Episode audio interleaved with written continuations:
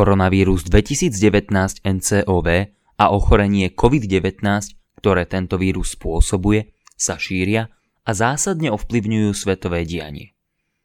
V piatok 6. marca bol na Slovensku potvrdený prvý prípad nákazy týmto koronavírusom.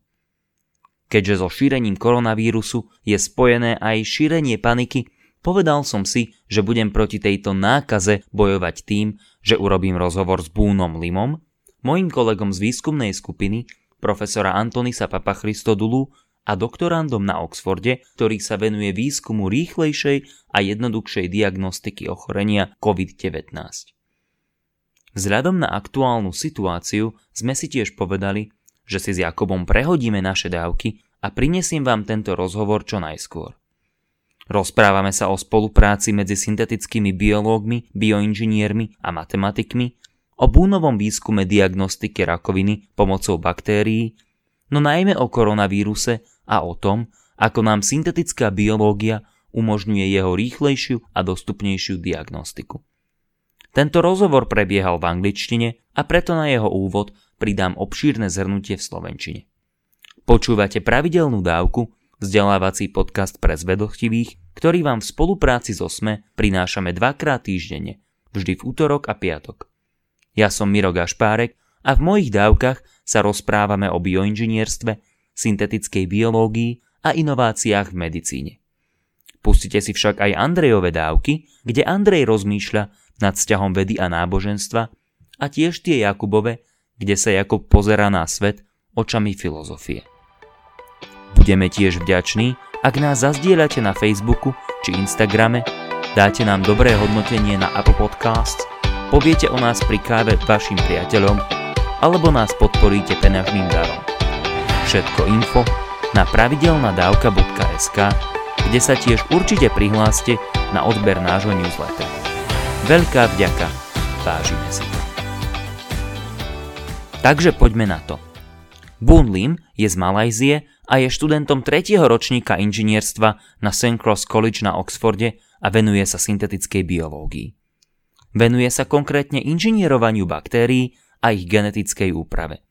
Mimochodom, už ste si mohli všimnúť, že slovo inžinierovať používam ako sloveso na kreatívne vytváranie či úpravu nových a praktických vecí na rozdiel od slova výskum. Mali by sme sa to v slovenčine naučiť rozlišovať. S Búnom sa poznáme vďaka tomu, že sme obaja vo výskumnej skupine profesora Antonisa Papa Christodulu. A tiež preto, že Bún je cool chalan. Zatiaľ čo ja sa venujem viac matematickému a počítačovému výskumu a v laboratóriu trávim menej času, aj keď sa to dúfam čo skoro zmení, Boon trávi väčšinu času v laboratóriu. Je dôležité uvedomiť si, že sa navzájom potrebujeme. Bez laboratórnych experimentov by sme nemali parametre pre naše modely, zatiaľ čo bez našich modelov by experimentátori museli prácne robiť mnohé experimenty. A to celkom zbytočne. Boone sa venuje výskumu baktérií na detekciu rôznych vecí, od toxínov a materiálov až po biomarkery rakoviny. Ako je to možné? Baktérie majú na svojom povrchu množstvo proteínových receptorov, teda senzorov, ktoré im umožňujú zisťovať stav svojho okolia, napríklad prítomnosť toxínov. Baktérie sú totiž ako ľudia.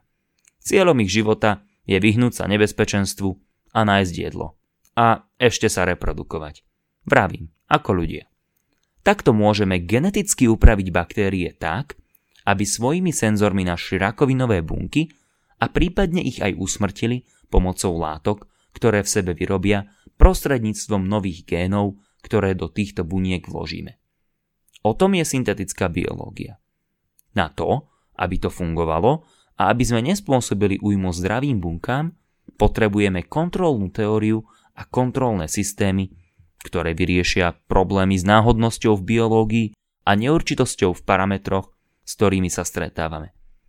A ich dizajnu sa venujem ja, zatiaľ čo Boone ich skôr skúša v laboratóriu. Samozrejme, fenomény ako evolúcia nám veľmi komplikujú prácu a v nebiologických systémoch sa vôbec nevyskytujú, ale niečo vymyslíme.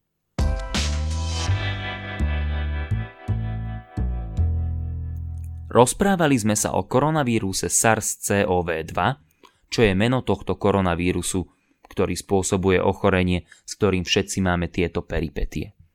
SARS znamená závažný akútny respiračný syndróm a COV2 znamená koronavírus 2. Ako som spomínal, ochorenie, ktoré spôsobuje, sa nazýva COVID-19, teda Coronavirus Disease 19.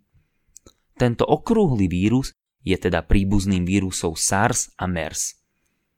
Skladá sa z kapsuly, ktorá obsahuje rôzne spike proteíny, umožňujúce vírusu zachytiť sa na povrchu ľudských buniek.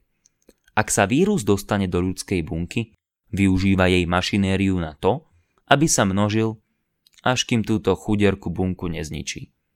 Doslova ju preprogramuje a potom ju zničenú nechá tak. Tento vírus je nebezpečný, keďže sa šíri rýchlo prostredníctvom kvapôčok, ktoré obsahujú čiastočky víru a môžeme sa tak nakaziť napríklad aj pri rozhovore alebo pri kašli. Pri nákaze týmto vírusom môžeme mať chrípke podobné symptómy, ktoré sú však často závažnejšie a vírus môže zničiť celý dýchací a imunitný systém. Vírus sám o sebe ľudí často nezabije, ale následná infekcia, ako napríklad zápal plúc, je nebezpečný a môže zabíjať. Je mnoho dôvodov, pre ktoré by tento vírus mohol byť takýto nebezpečný, no stále o ňom ešte dosť veľa nevieme. A to, že o tomto víruse dosť nevieme, pridáva ďalšiu vrstvu nebezpečenstva. To je jedným z rozdielov oproti takej ebole, ktorú poznáme od 80. rokov 20. storočia a tak o nej vieme veľmi veľa a nie je až taká nebezpečná. Poznáme napríklad veľmi dobré mechanizmy jej šírenia. Ďalším nebezpečenstvom sú samozrejme ekonomické škody, ktoré tento vírus spôsobuje. Rozprávali sme sa o výskume koronavírusu na Oxforde, kde, mimochodom, v sobotu večer diagnostikovali prvý prípad. Boom hovoril o tom, ako Spojené kráľovstvo odpovedá na túto infekciu. Tie najlepšie univerzity v takýchto prípadoch dostanú za úlohu skúmať rôzne aspekty nákazy. Pýtame sa v zásade tri otázky. Poprvé, dokážeme vytvoriť vakcínu a predísť tak infekcií v budúcnosti? Po druhé, dokážeme nájsť liečbu tak, aby sme sa vedeli postarať o chorých ľudí? A po tretie, dokážeme nájsť kvalitnú diagnostickú metódu na to, aby sme umožnili včasný záchyt chorých ľudí? Jednoducho, vláda povie, vyriešte to. Jennerov Institute na Oxforde pracuje na vývoji vakcíny, zatiaľ čo laboratórium profesora Huanga, v ktorom je teraz aj Boone, pracuje na vývoji diagnostiky. Pokiaľ ide o liečbu, ľudia skúšajú rôzne veci, no stále definitívnu liečbu nemáme a pacienti sa musia zotaviť vďaka svojmu silnému imunitnému systému. Lekári, vedci a inžinieri však skúšajú isté kombinácie antivirotických liekov, napríklad ako proti HIV. Ako je to s vírusovými infekciami a bakteriálnymi infekciami? Bakteriálne infekcie sa liečia oveľa jednoduchšie, keďže baktérie sú živé bunky a navyše majú isté štruktúry, ktoré sú dosť odlišné od ľudských buniek. To nám umožňuje ich efektívne zabíjať a pritom nepoškodzovať ľudské bunky.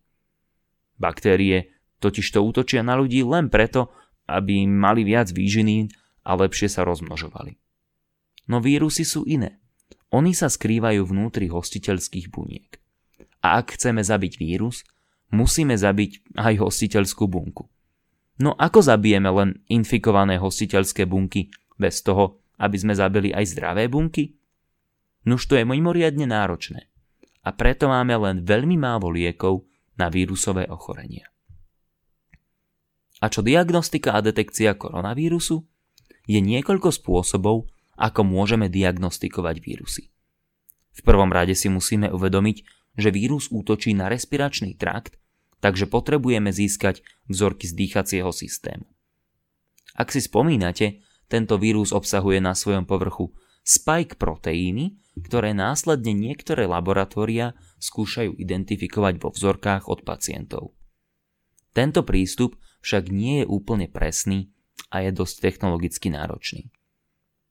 Molekulárni biológovia, ako Boone, preto využívajú inú stratégiu. Snažia sa využiť genetickú informáciu vírusu, v tomto prípade RNA, teda ribonukleovú kyselinu, ktorá obsahuje informácie potrebné pre rozmnožovanie sa vírusu. RNA je veľmi odlišná od ľudskej RNA. Ak teda vo vzorke nájdeme RNA vírusu, znamená to, že ste infikovaní. Množstvo vírusu však môže byť veľmi malé. Preto musíme tento biologický signál zosilniť. A to robíme prostredníctvom PCR, polymerázovej reťazovej reakcie tak, aby sme mohli tento signál merať.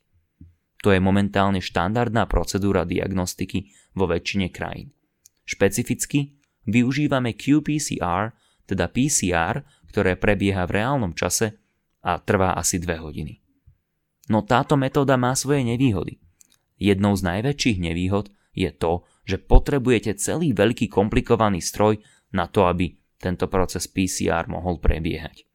Okrem toho, RNA je citlivá, rozpadá sa doslova v priebehu niekoľko minút na vzduchu a preto s ňou musíme narábať veľmi rýchlo, no zároveň šetrne a opatrne, aby sme sa sami nenakazili. Preto je oveľa väčším problémom niekedy spracovávanie vzorky a jej analýza ako samotná metóda. A získanie výsledku trvá asi 2 hodiny a vyžaduje si experta na túto prácu. Čo teda robí Boone? tiež využíva PCR, no využíva inú verziu. Táto verzia vyžaduje zosilňovanie vzorky len pri jednej teplote, 60 stupňov, na rozdiel od iných metód, a zároveň test trvá len pol hodiny. Ideálne sa chceme dostať do bodu, kde pacienti môžu diagnostikovať sami seba v pohodlí domova tak, aby vedeli povedať áno, som infikovaný, alebo nie, nie som infikovaný. Tento spôsob môže byť dokonca v konečnom dôsledku ešte lacnejší, keďže v prípade rýchlejšieho, bezpečnejšieho a prípadne dokonca domáceho testovania odpadajú obrovské náklady na špecializovaný personál, jeho bezpečnosť, nadčasy a všetko s tým spojené. Akým problémom teda čeli v laboratóriu, kde trávi celé dni, ani na group meetingy nechodí, a aké sú najväčšie problémy, ktoré vývoju diagnostického kitu stoja v ceste? Dá sa povedať, že nejde len o to vymyslieť to najchytrejšie riešenie, no aj o manažment celej skupiny ľudí, ktorí na tomto probléme pracujú. Aj tu nám chýbajú ľudské kapacity. Kedy sa teda diagnostické kity dostanú von? Tie prvé už boli doručené do Číny a momentálne v Oxforde Čakáme na feedback z čínskej nemocnice. Mimochodom, tento transport nám tiež robí hlavy bôľ, keďže preprava v studenom prostredí nie je jednoduchá.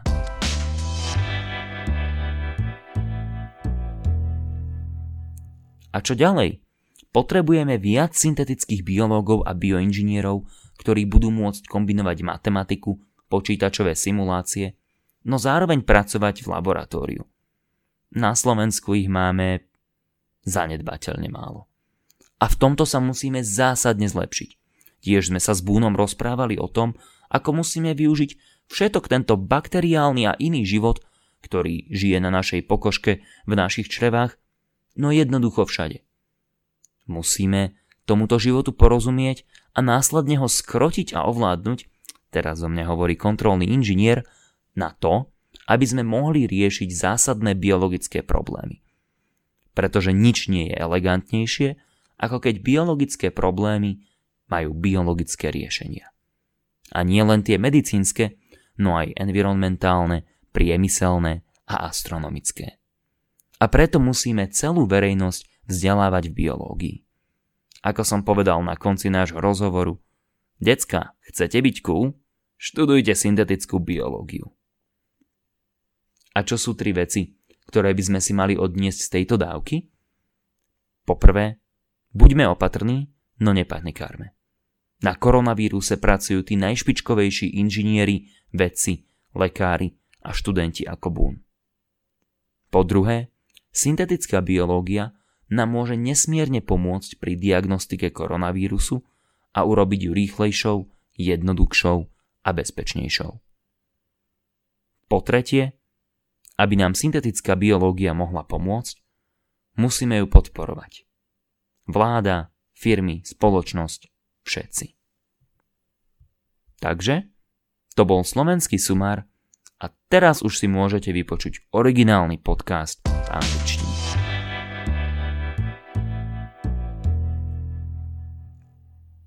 So, Lim, DPhil Engineering Science doctoral student at University of Oxford, St. Cross College, uh, working on bacterial therapies for cancer, but perhaps more importantly for now, working on coronavirus related project. Boon, welcome to the show.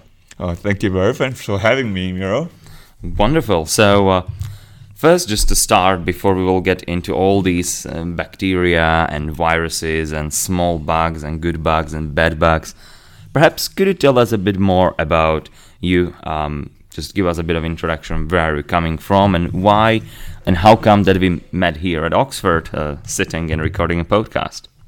Right. Uh, I'm Boon, so I come from Malaysia. I'm now, uh, as Miro introduced, I'm doing a DPhil in engineering sciences, but my expertise is in synthetic biology. So um, we play with biology, we engineer bacteria to do a lot of stuff with us, and how I get to know Miro is Miro, we are in the same group, which is a control group. Um, the reason why uh, this bio- biology discipline is in engineering because um, for now we want to control biology. We want to make biology system more predictable. So I think this is why we get to know each other and we get to work with each other. I think Miro come from the more uh, theoretical engineering background, and I come from a more wet lab biology background. So the fact that we can work together to make a biological system more useful, uh, I think this is a very interesting thing. Yeah. Yeah, it's fascinating how how is actually the intersection of all the different things from maths and computational modeling to biology, how it's interconnected and actually brings all these benefits because where I would get the numbers for my models, well, I wouldn't know. And but on the other hand, you in biology, I can inform your your work by computational design. I'm doing so. This is a really beautiful synergy. Yes, it is. It is. So, uh, Boon, how about your research? So, before we get to this, I would say short short term stint with coronavirus, Yeah. hopefully short term. Um, what is your main research topic? Right. So, uh, so I work with bacteria. So when when we came across the term bacteria, we always um, people will always presume it is uh, well, it's dangerous, it's pathogenic, it causes a lot of problems, it causes infections. But um, if we found a way to to make bacteria useful for us, they can actually do a lot of different things. So one of the things that I'm focusing on is using bacteria to detect stuff from detecting toxin, detecting um, materials to detecting uh, biomarkers, disease biomarkers. And the one that I'm focusing on is cancer biomarkers. So essentially, we are making bacteria to detect cancers. That's the essence of my project. Oh, that's fascinating. I mean, how can you do that? How can you detect cancer by bacteria? Well, well that's the that's the secret sauce of the PhD. Um, I think so. Come on, for- for- nobody's listening. yeah, so for, for, for bacteria, there's, there's a lot of uh, receptors, there's a lot of um, surface proteins, um, yeah, on the surface of the bacteria, right? And most of them are receptor for uh, it's for bacteria to detect uh, their surroundings because um, the main living purpose of bacteria is to run away from toxins and to find food, just like human. So if we can find a way to engineer this receptor uh, to to let bacteria to detect what we want, such as cancers, then we can use this bacteria to find cancers in human bodies, and then also at the same time to release drugs, to release uh, therapeutics or medicines um, directly onto cancer to kill them. So this is the idea behind the whole bacteria therapy or using bacteria to to kill cancers. So uh, when we say that we want to, you know, release drugs, so find the find tumors and then perhaps release drugs, um, just for our listeners to imagine, it's not that we say put whatever thousand molecules into the bacteria and they come somewhere and release it, but it's rather for this bacteria to manufacture it, or is it actually the former? Yes, um, that's a that's a very good question. So, um, of course, we can't put in all the drugs into the bacterial body because bacteria is very uh, well. First of all, bacteria is very small, and then if they, they probably they can't um, consume all the drugs and then release on on uh, on on a on a signal, right? So what we have to do is convert all this information of the drugs into genetic code, and then put it into bacteria, and then the bacteria will manufacture it when they come across a cancer cells. So it's um, I would say it's a it's a complicated process to make it controllable. Like we mentioned in the very beginning, why this is important. Um, we can make this pretty easily, but to control it um, as we want, that's the hard part. Well, Yeah. this is where we control engineers come with our mathematics and feedback systems, hopefully Yes. being able to really uh, enable us to make these chemicals and proteins in coherent manner. So we could somehow say that we are taking um, our DNA for, say, these therapeutics. That's our software, and I'm putting it into the hardware of the cells, and that makes the things we want. Yes, yes, exactly. So the, the bacteria at the moment is actually acting as um, as in robots, mini robots, a mini factory that carrying the information, the software to make the drugs directly to the cancer uh, locations and then produce and manufacture the drugs. Um, yeah, when they come across cancer, that's the whole concept. Which is pretty fascinating when we when we think about it because It is, we still can't I mean, I mean I'm as a member of build a cell community Mm. we are still thinking about building cells from the scratch and that's like okay we can't even engineer a single major major uh, ma- machinery unit of the cell like ribosome from the scratch but bacteria and all these living cells just have everything in it Yeah, this, I think this is why make it. Uh, well, this is what make biology fascinating in the, in the first place, but then also make it hard to uh, study or make it hard to use biological system as a as a as a production line to produce something as you want because um, the the the randomness randomness within biology is very hard to predict and I think this is what synthetic biology is trying to do. This is what control system trying to do to make it more predictable so that it can produce let's say uh, cancer drugs as we want but not overproducing it uh, and kill surrounding cells or kill healthy cells that's that's very important Well, exactly, and then we've got things like evolution, actually, Oh, which is which is completely unnatural to any biological system, Yeah. any engineered system by humans. Like you never build a bridge, and then that bridge would be, mm, I don't like these screws that you put in me. I'm I'm actually throwing them away. Yeah. which bacteria can do with genetic material you insert. Yeah, that, that is very true. Uh, because if you compare bridges to bacteria, bridges is something. Um, well, it's not. It's not a living thing, so it doesn't need to. Uh, well, find its own food. It doesn't need to uh, keep itself survive.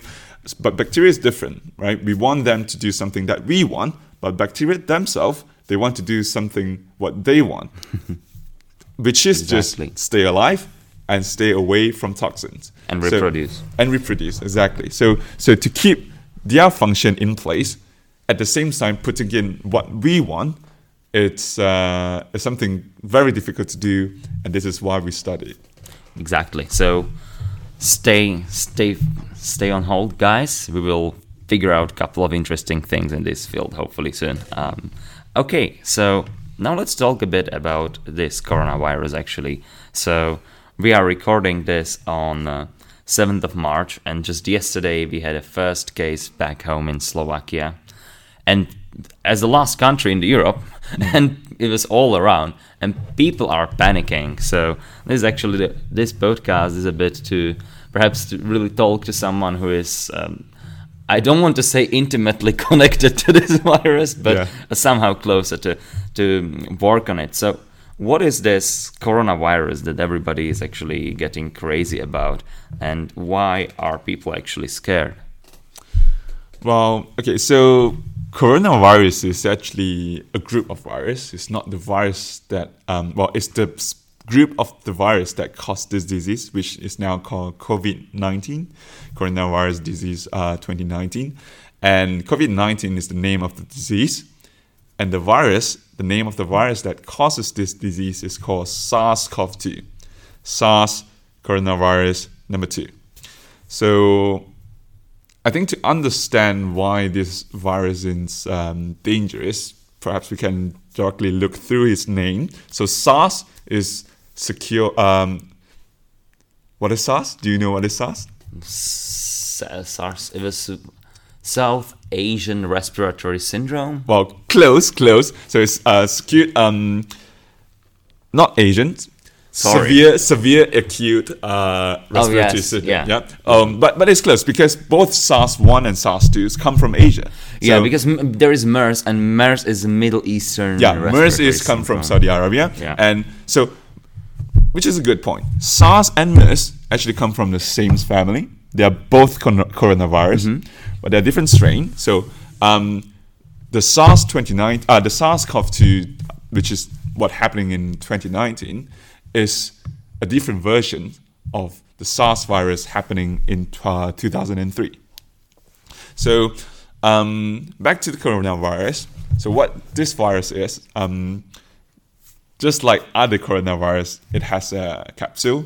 It's a, a spike protein, and then it can get into uh, human cells uh, and then replicate and then break the cells and then cause problems. Okay, sorry, can, can we? So Yeah. th- that's wonderful. So can we just uh, talk a bit about for for our listeners who are probably not biologists? What's Mm. the structure of the virus? So you mentioned capsule, and you mentioned some proteins. Yeah. So just very in very simple manner. Okay, so uh, coronavirus is basically round in shape. So in the round part, you see a lot of spikes. Those are called spike protein, and those are proteins that help them to uh, attach to, let's say, human cells, and in this case, the um, cells found in respiratory systems, such as uh, in your trachea and your lung, and then um, and then they can infect the cells, get into this, uh, get their genetic information into the whole cell, which is now human cells, and then they replicate, and then they, uh, they destroy the cells, which cause problems afterwards. Right.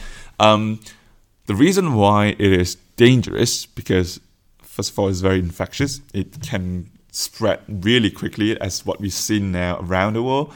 Um, and part of it, because most viruses, including coronavirus, is spread through droplets.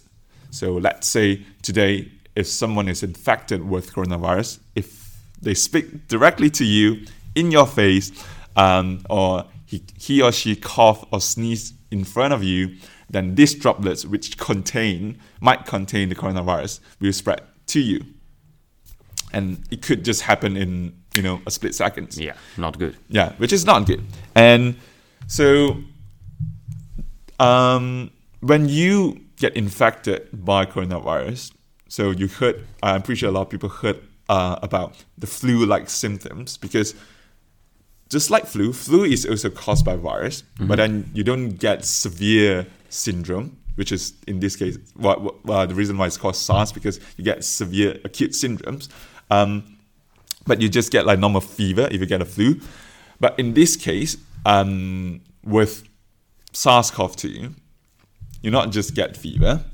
Eventually, it will it might destroy. So it might destroy your uh, whole respiratory system or your immune system as well. So, so um, why is it so deadly, especially for people with weakened or uh, weak immune system? It's because the virus itself doesn't kill you, but the infection afterward, which is normally pneumonia, that is the one that will kill you.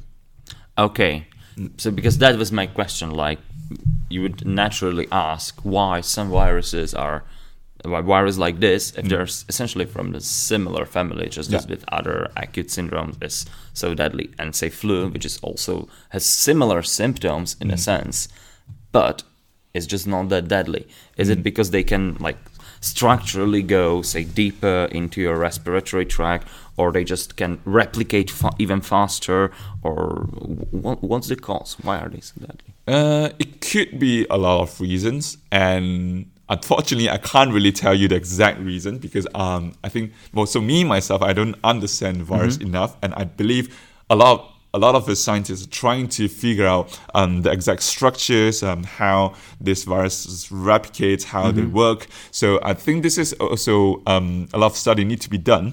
And why um, in most cases, when say an outbreak happened, we couldn't find uh, a cure or a treatment quickly enough because a lot of this virus doesn't come from human itself, right?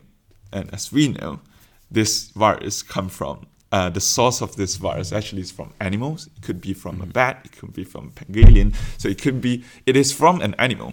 So when the virus come from an animal to infect human, normally it's not so deadly, right? But yeah, normally it's not so deadly. Normally. So when it becomes deadly, that is a huge problem because we can't figure out why it is causing the problem, mm. right? And if you can't figure out why it is causing such a huge problem, that means it will be a problem for us to find a treatment as well. Yeah. And yeah, So essentially, that's also, I, I would say, one of the problems. The main problems is that we don't know. Say, I mean, I always like to, on the other extreme, you've got like Ebola. Like mm. Ebola has been, it's it's quite deadly, right? Mm. It's gross. It's not nice, but but it has been around for like since 1976 when when I think Peter Piot uh, discovered in Zaire, and and we have we know so much about it already. We know how it spreads, what happens there, um, what are some of the mechanisms, so then you can contain it. While here we, as you said, we don't know that much about this virus actually.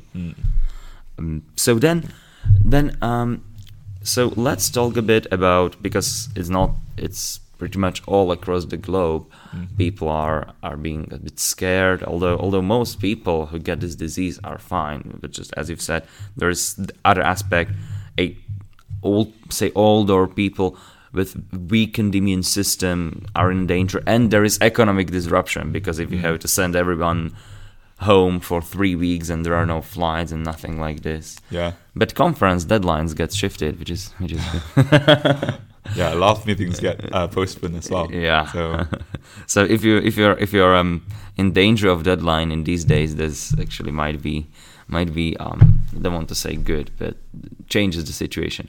Anyways, um so let's talk a bit about coronavirus research here at Oxford. So um there is a coronavirus research going on here at Oxford as uh, vice chancellor, which is like the boss of the university, reassures us in the emails. But what's going on here? What are we? How, how are doctors and engineers and biologists coming together to fight this disease? Right. So, um, so I would say whenever that there's a pandemic or there's an outbreak of a disease, um, what the government would normally do is to assign, you know, some of the most prestigious university, especially in the UK, to uh, to take actions. So, when it comes to disease, uh, the three main actions that need to be taken is to figure out can we make a vaccine to prevent it from happening in the future? Can we make a treatment to treat those people that is already infected? And can we make a diagnostic method to detect whether someone has been infected? So these are the three main um, three main jobs that need to be done whenever there's an outbreak happen. Okay, and so um, for this case, for COVID nineteen, is similar. Um, I think recently Oxford has been just assigned to well to figure things out. We need to figure out the vaccine. We need to figure out the treatment, and we need, we need to figure out the uh, the, the diagnostic, the detection. So I think uh, the Jenner Institute, which is a vaccine development uh, institution in Oxford, are trying to work on uh, the vaccine. And for treatment, I'm not entirely sure who is working on that, but uh, recently I heard about by using the antiviral drugs used for HIV uh, and combined with some other antiviral drugs could be quite useful to treat um, COVID-19 at the moment. Yeah. But uh, but there's no there's no guarantee for now because uh, no one has known how to treat uh, coronavirus uh, this COVID nineteen disease yet, and those patients who is clear with the virus mostly is because they have strong immune system and they just clear the virus itself. Just like how you heal from a flu. Sometimes Yeah. you don't need to take any medicines. you can't take antibiotics because antibiotics kill bacteria but not Yeah. virus, and you might just heal from the flu yourself, and this might be just the case, right? My question then maybe also like just on this topic, why so for bacteria we can find we've got many antibiotics that disrupt some internal bacterial processes um, and we know how they work. Why is it so much more difficult to treat viral diseases compared to bacterial diseases? Is it because viruses essentially go into your cell and they spend most of their life cycle there? And therefore, you can't just kill these cells because they are your cells, or is there any other reason? Um, there's a the way you explain it is pretty accurate. Um, to to understand again to understand how to cure different infections, whether it's viral infections or bacterial infections, you need to first you need to first understand how both uh, both of their biology work. So for virus, they are technically not living things because they can't replicate by themselves. So the way they replicate is they need to infect a host cells. It can be a human cells, it could be another bacteria cells, and then they inject their genetic information, it could be RNA, could be DNA, into the host cells, and they will use the host cells machinery to help them uh, to replicate. And this is very different from humans, from a bacteria, from a plant, because for a bac- even for a bacteria, they are replicating. Uh, they are replicating themselves. They don't require uh, an external or host cells to to use their machinery to do the replications. So why bacteria infect um, humans in that sense is just to get more nutrients, get, get, uh, just to get more resources, but not to use the machinery of the host cells. So this is, uh, in the technical technical term, is very different from virus. So when we are thinking about how to kill a virus infection, or how to kill a virus, or how to kill a bacteria, then we first need to understand how they live. And this is probably a long topic, but to cut in short, um, it's much more harder to kill virus because virus are basically hiding inside human cells, inside whole cell, which means if you want to kill the virus, you need to kill your cell as well. And this is the hard part to do because how do you kill your cell that is infected with the virus and without killing your healthy cells? Well, you don't know because the virus is hidden inside often. exactly, exactly. Which is why it's very hard to cure uh, to cure diseases like uh, uh, infected by HIV, which is also a virus that co- uh, that causes AIDS. Uh, very hard to uh, kill SARS, uh, Ebola, this kind of thing, because these viruses are hidden inside your cells.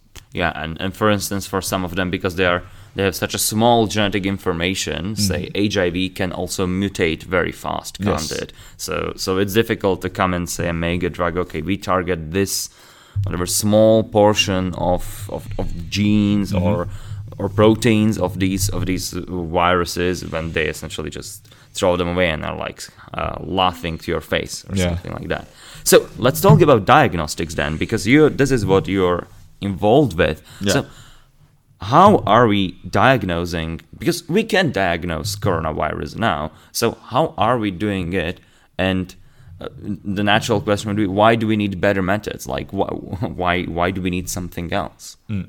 Okay, so um, so again, me myself, I'm actually a more like a molecular biologist. So um, for us, we want to solve this problem through a molecular biologist way.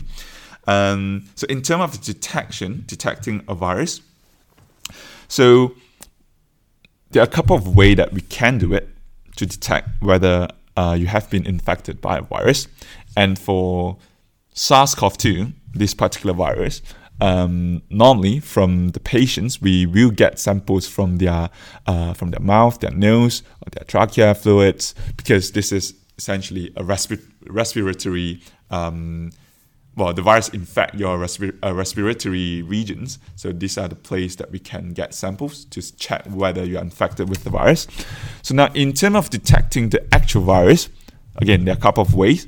The more straightforward way is, um, as I described, the shape or what the virus is. It's a round-shaped virus with spike protein. So some people or some institutions tend to uh, detect the spike proteins on the virus. So it's a protein detection path um, to detect this virus. But sometimes this is not so accurate, or it takes some time and it requires some um, equipment handling to to um, to accurately uh, detect the number of virus in the samples. So the way we do it as a molecular biologist, we go for the genetic information of the virus. Mm-hmm. So when it comes to genetic information, it could be DNA, it could be RNA. So for SARS-CoV-2, it's, it is an RNA virus. So we need to find a way to detect the RNA of the virus. So why is this a better way to, to detect the virus? Because in terms of accuracy, um, the RNA of, of the virus is well, the human RNA. You couldn't find this virus RNA unless you are being infected by this virus, right? Mm-hmm. So we just need to find a way to fish out this virus RNA in the human samples and then try to see whether it's present. If there is this virus RNA, then you are infected with the virus. And if we want to go more into details, how do we do this? So basically, if you are infected with the virus, the amount of virus in your uh, in the human samples might be really low, and the particular virus RNA that we are looking at could be in a very low amount as well. So the first thing that we need to do is actually to amplify the amount of virus RNA in the sample, and we do this via a method called polymerase chain reaction. So this is a reaction to amplify the RNA within the samples, a target RNA, which in this case is the virus RNA in the sample, to an amount that we can detect through uh, or we can visualize through other, other methods. So um, this is also now a conventional way to detect virus inv- infections in most countries. Uh, polymerase chain reactions, which is PCR, and we use um, uh, we we use a version of PCR called qPCR, which is mm-hmm. real time PCR, that you can see the results. You can see the amount of uh, virus RNA in the sample directly, well, through your eyes in about one and a half to two hours. Yeah, that mm-hmm. is what normally being used now. Yeah. Th- but it has some disadvantages, right? Yes, of course. Like just like most conventional yes. method. So, um, so for qPCR, one of the uh, biggest disadvantages, uh, uh, I would say, is first you require a machine, mm-hmm. a machine to run this qPCR process, and also to run them, this machine, of course, you would need uh, some experts or scientists to do all the sampling, to do all the uh, procedures. So it could be quite troublesome. And then also a lot of um, diagnostic center, they might have the QP, the machine to do the qPCR, to do the PCR process. But then again, um, the the sample handling, the sample um, processing normally take up a lot of times, and then RNA is a very vulnerable mm-hmm. materials. Yeah. So which means if you're exposed to the air for too long, it might be gone. It decays in a couple of minutes, really. Yes, it just takes a couple of minutes to to uh, to be destroyed, the RNA. So sometimes it's it's not the detection uh, detecting procedures that cause uh, that give us a lot of headache because mm-hmm. those are pretty basic. It's the sample handling and sample processing that make the whole uh, process more um, more troublesome. Yeah, I would say. And, and you're trying not to actually get infected. Yes, and then at the same time, you don't want to get infected. So everything needs to be fast, need to be quick, need to be have uh, as least sample handling as possible. And this can't really be done by current method, which is PCR. Like I said, it requires about two hours to see the results, mm-hmm. and it requires experts to handle uh, to handle uh, the, patient samples. Yeah. So yeah. how do you solve this problem? How, how are you guys how are you guys solving solving this? Right. So in term um, so me myself currently we are working on a side project uh, for detection of SARS-CoV-2, and again, we are also using uh, a PCR method, a PCR based method, but it's a different version of PCR, polymerase chain reaction. In this case, we are using a version that only require one temperature, which is 65 degrees, for half an hour to see the results. Um, So we cut the time from what you mentioned to 25 to 33 percent, Yeah. while making it much more simple. You don't need a complicated thermocycler machine where you need to set up a bunch of cycles. It just goes at one temperature. Yes, exactly. Because when it comes to PCR, you require a, a lot of different cycles with different temperature, which make it a little bit complicated when it comes to diagnostic. Because for diagnostic, we want to be fast, we want it to be easy, we want it to be make it uh, a point of care, which means basically everyone can do it as simple as eventually like the most ideal uh, situation is in your house you can do it yourself. So you don't have to go to Yeah. say a clinic a diagnostic center which you will expose to a lot of other patients and uh, uh, the expert the scientists will be exposed to a lot of patients as well. We want to avoid all of this. So the best diagnostic kit should be able to detect, well, the patient should be able to detect themselves and to tell whether the result is yes or no. And this is exactly what we are trying to do. It's, base, it's a basic version of PCR that only tell you yes, you have the virus RNA, which means you are infected, or no, you don't have the virus RNA in your in your sample and you are not infected.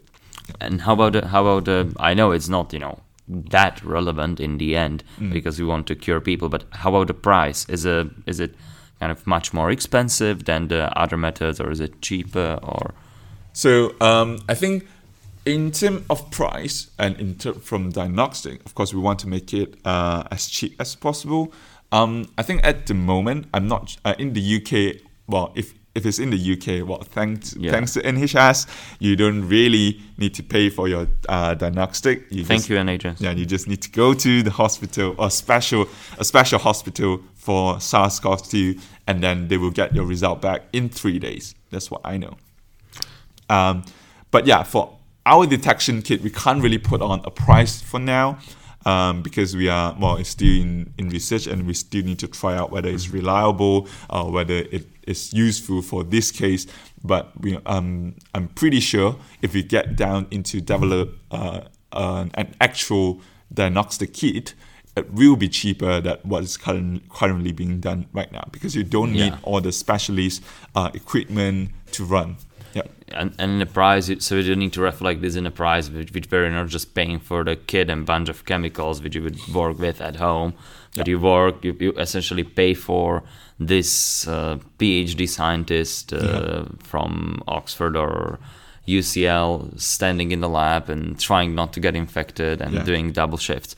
So Yes. what are the biggest obstacles on? So, so first of all, um, how long do you think this will take to bring these kits to the widespread use if needed?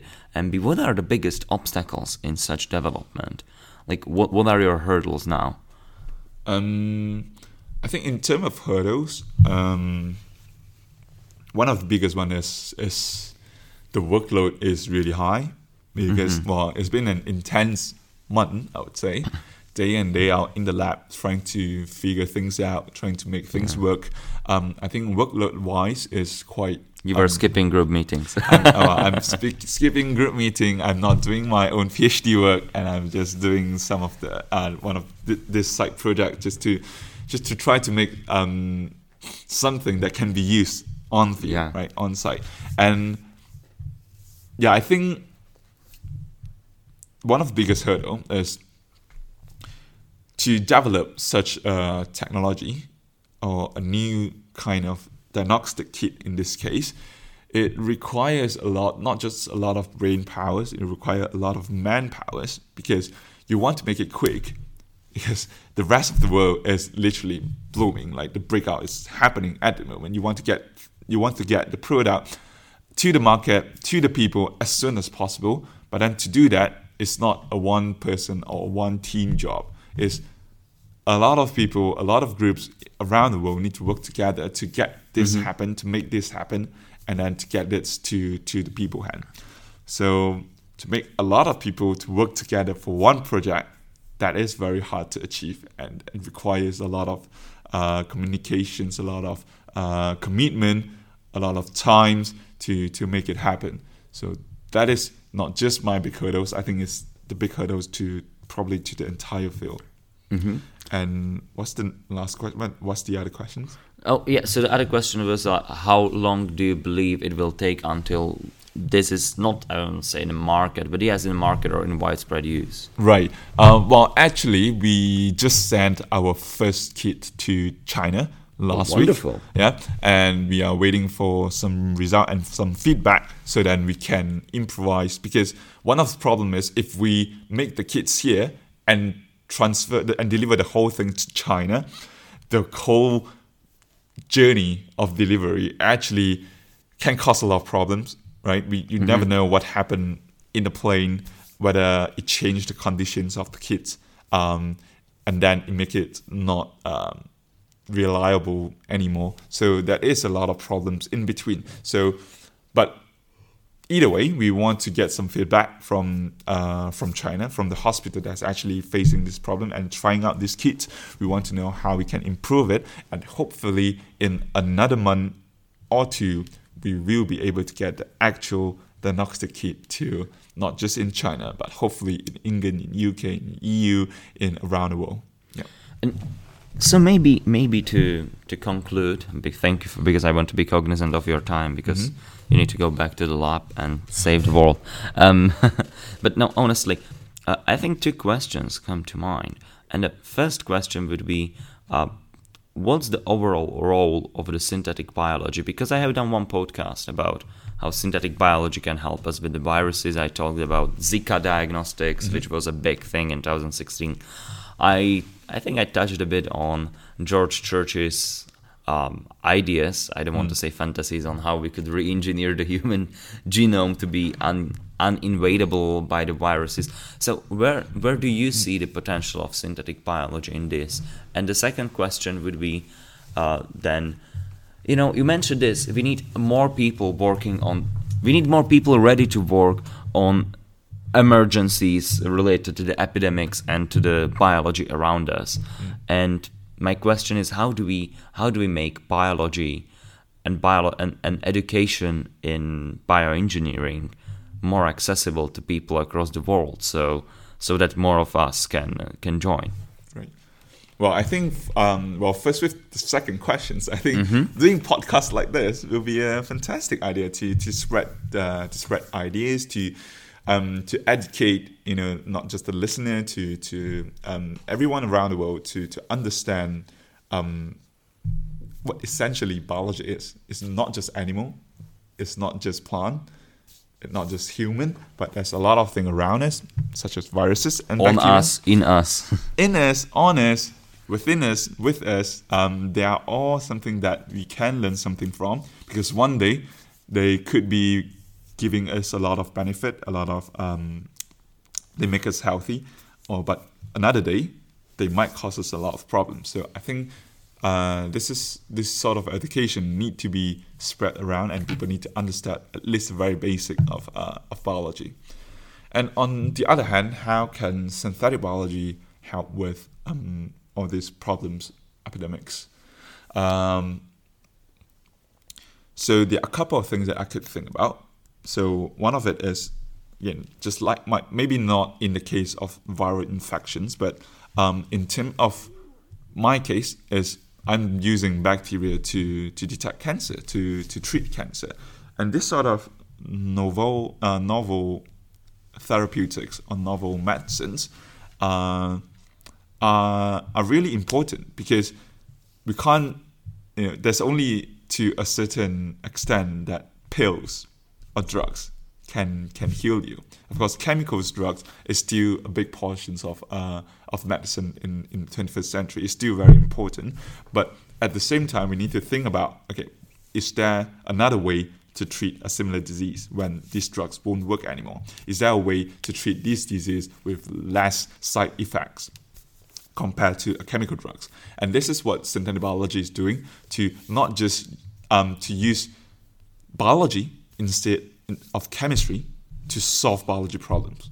I think this is a very important concept that we we are shifting to it because um, in the late say 50 and 60 is the physical worlds we have steam we have stuff and then moving forward we have chemistry we use chemicals to do lots of different things but in the 21st century with I, I personally think and I think a lot of scientists will probably agree with me as well is we need to use biology to solve problems not just in medical problem not just in healthcare problem but in a lot of other problem as well and this is when synthetic biology come into play um, by using genetic engineering method, by engineering biology, bacteria, plants, viruses, we can do a lot of different things, not just in curing diseases, but in helping us to increase increase crop use, um, to help us in industrial productions.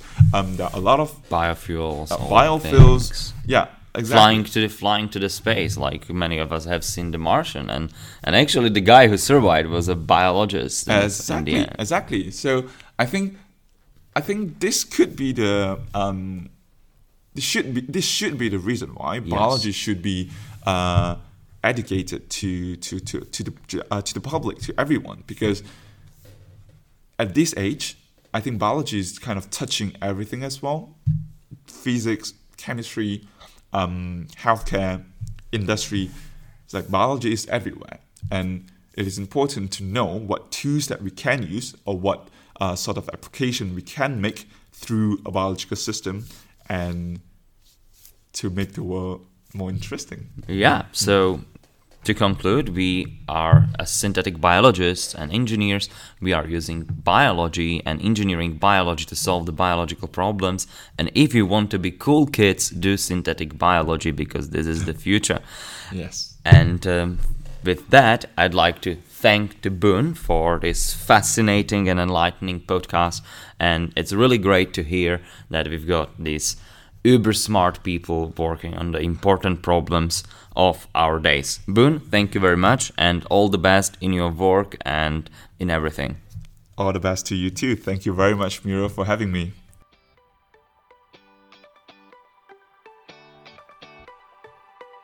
Toľko na dnes a veľká vďaka za počúvanie.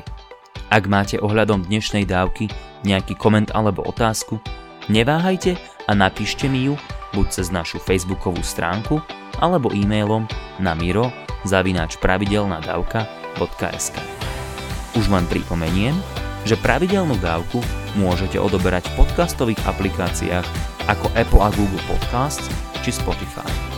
Ak neviete ako na to, choďte na pravidelnadavka.sk, kde nájdete jednoduchý videonát. Teším sa na vás na budúce. Buďte zvedochtiví a nech vám to myslí.